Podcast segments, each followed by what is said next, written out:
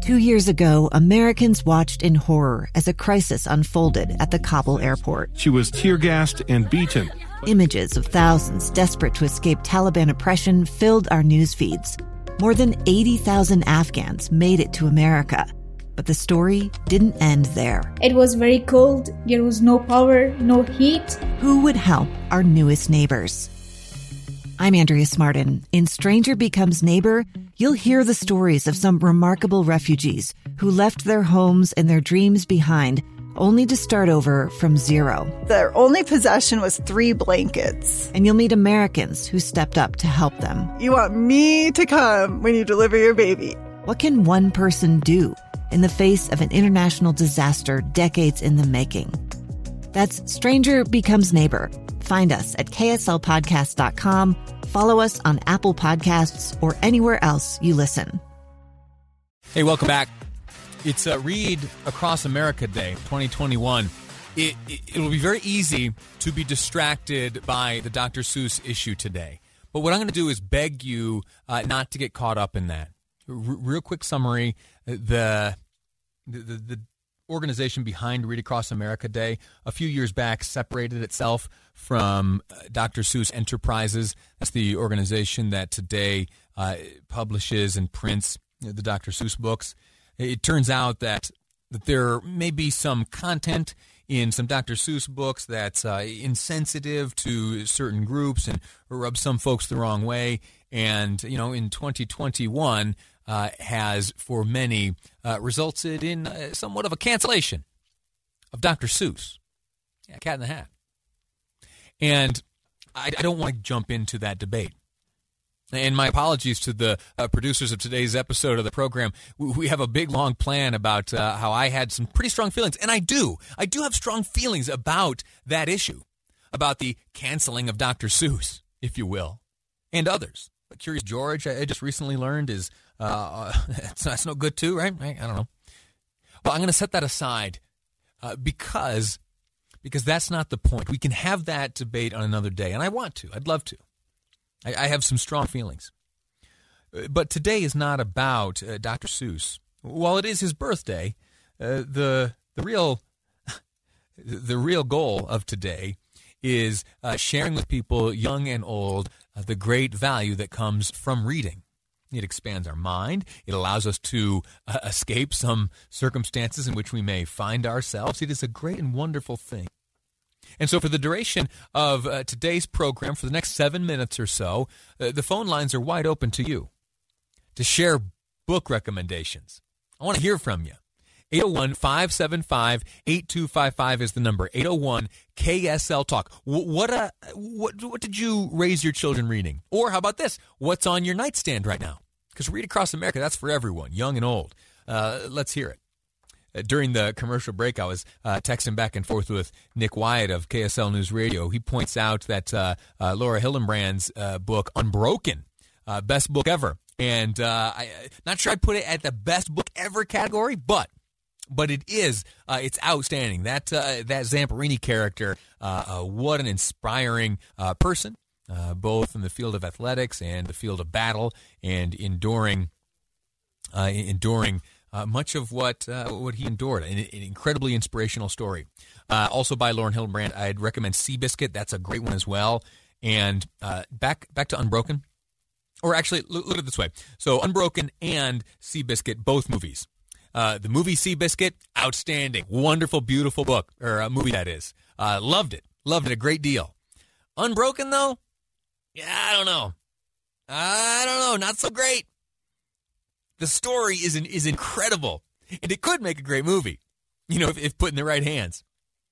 But uh, I think that was a swing and a miss. I wouldn't mind a remake. Anyway, uh, so there's a pair of great books. Uh, earlier, I put this question on uh, social media, and uh, K S L News Radio's Mary Richards uh, wrote the following. Uh, she says, "My little kids love to learn, uh, love to learn to read out loud with Doctor Seuss, uh, Mo Willems, Mercer Mayer. Oh, Mercer Mayer, that's a great one. And uh, Stan and Jan Berenstain. My ten-year-old loves Nathan Hale, One Dead Spy, and Dogman series. I love to read out loud to them all kinds of series like Harry Potter, Fablehaven. Oh, shout out to Brandon Mull there. Uh, Alcatraz versus the Evil Librarians, uh, Peter and the Star Catchers, Little House on the Prairie, A B C Mysteries, Magic Tree House, and currently Lord of the Rings. I'll admit to you, Mary, some of those uh, I am not yet familiar with. Um, I I hope to, though. I've got Baby Piper. Uh, I've read her a few books. I've read her many of the Roald Dahls.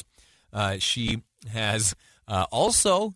She's also listened to me read to her cover to cover, uh, cover to cover, uh, Bram Stoker's Dracula. No, I, I I know, I know that sounds terrible, almost like uh, almost like uh, child abuse or something like that. But no, I'll tell you what, pick up a copy of Bram Stoker's Dracula and do me this favor, uh, read it, but read it out loud.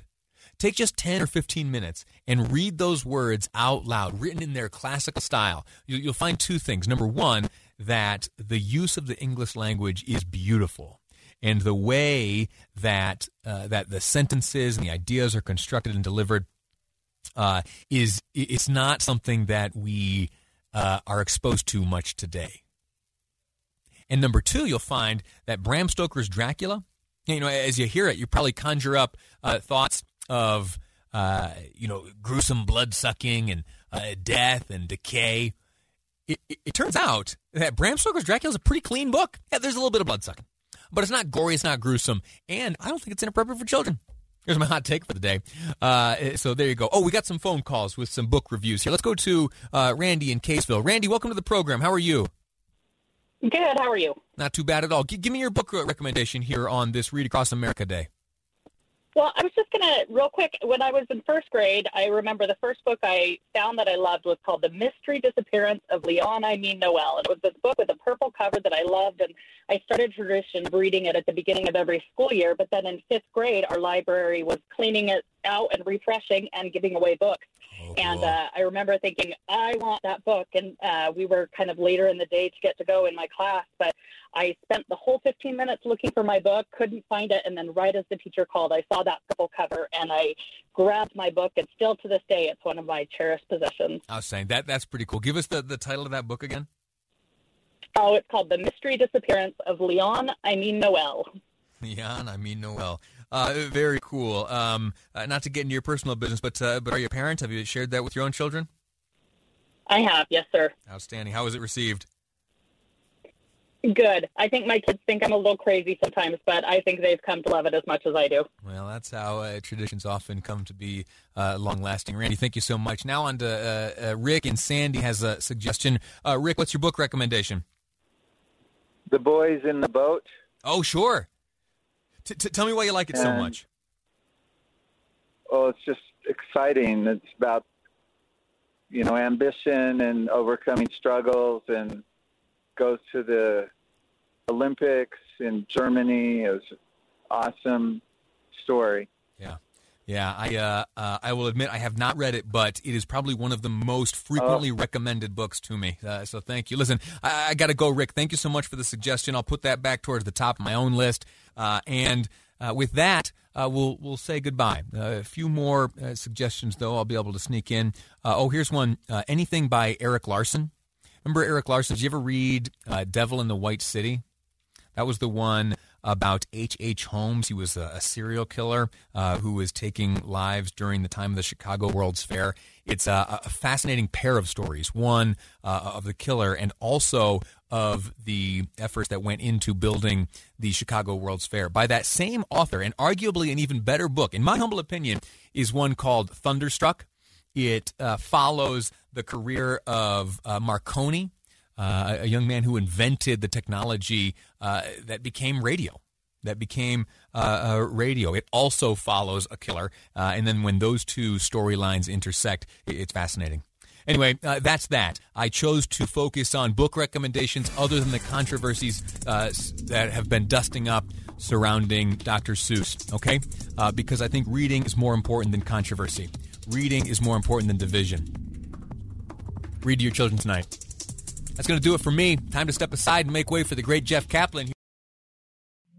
Two years ago, Americans watched in horror as a crisis unfolded at the Kabul airport. She was tear-gassed and beaten. Images of thousands desperate to escape Taliban oppression filled our news feeds. More than eighty thousand Afghans made it to America. But the story didn't end there. It was very cold. There was no power, no heat. Who would help our newest neighbors?